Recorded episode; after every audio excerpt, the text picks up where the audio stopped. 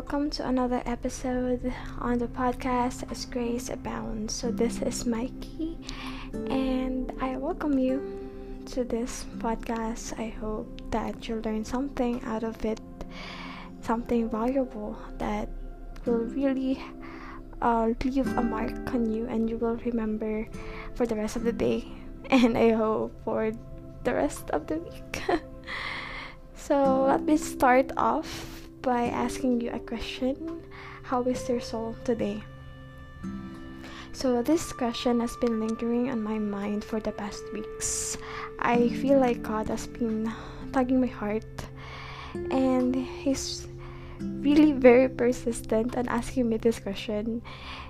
Um, from the preachings that I watch or listen to, from the things that I read, or the posts that I read on social media this question has been persistent in showing up. so I just told God, okay, God, I'll answer it. Okay, so I started um, checking my soul. How do I feel? Is my soul full or empty? And that's when I encounter a preaching by Pastor Gregory, Gregory Dickow. So he mentioned there that what we feed our soul determines what our physical bad body would would do or how we react to situations that we see. He said that what is happening inside or behind the scenes will determine what will happen on the stage. So that really spoke volumes to me. And that's when I realized that, yeah, Pastor Gregory Dickow has a point, no? That most of us today, especially uh, those young adults, no, the, the millennial generation, is too focused or kind of obsessed with the Im- image that we portray, especially on social media, that we tend to forget our inward life it's all about what we um, what we say or what we do outwardly. Our focus uh, depends more on that than actually checking our inward life or taking care of our inward life. So for the past days i uh, resorted to reading more materials that will help me um, take care of my soul like listening i listen to more worship songs praise songs that will lift my soul up. And i just continue to feed my soul with god's word and that really helped me.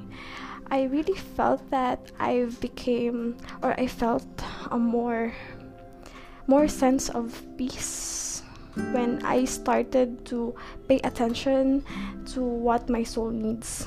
And I believe that God also wants you to experience that kind of peace, to experience that kind of joy, that health that is separated from our physical health but is but ha- is on the same level of importance you know? Our soul is also important we should take care of it as much as we take care of our physical bodies. So, I believe God wants you to know that too. That today you should pay attention to your soul and fill yourself, fill your soul with all the good things that God has for you. So that is my message for today. That is what I want to share to you today. And I hope that uh, it gave you value in a way that I hope that you learn something from what I've been uh, telling or I've been sharing for the past for the few minutes. And there, I am thankful that you gave me your time to you have spared a tiny piece of your time to listen to this podcast and I pray that this is not the last time. So we'll see. I'll see you in the next episodes. And I do pray that you start paying attention attention to your soul today and you live a more peaceful and joyful life that God wants for you. That you remember who you are in Jesus. That you pay attention more to the truths that Jesus wants to tell you and not on the image that you want people to see. I pray that you always check your inward life, your inner life, and all the good things that God has for you, you receive it in Jesus' name. So that's it. I do pray for a healthy soul for you. God bless.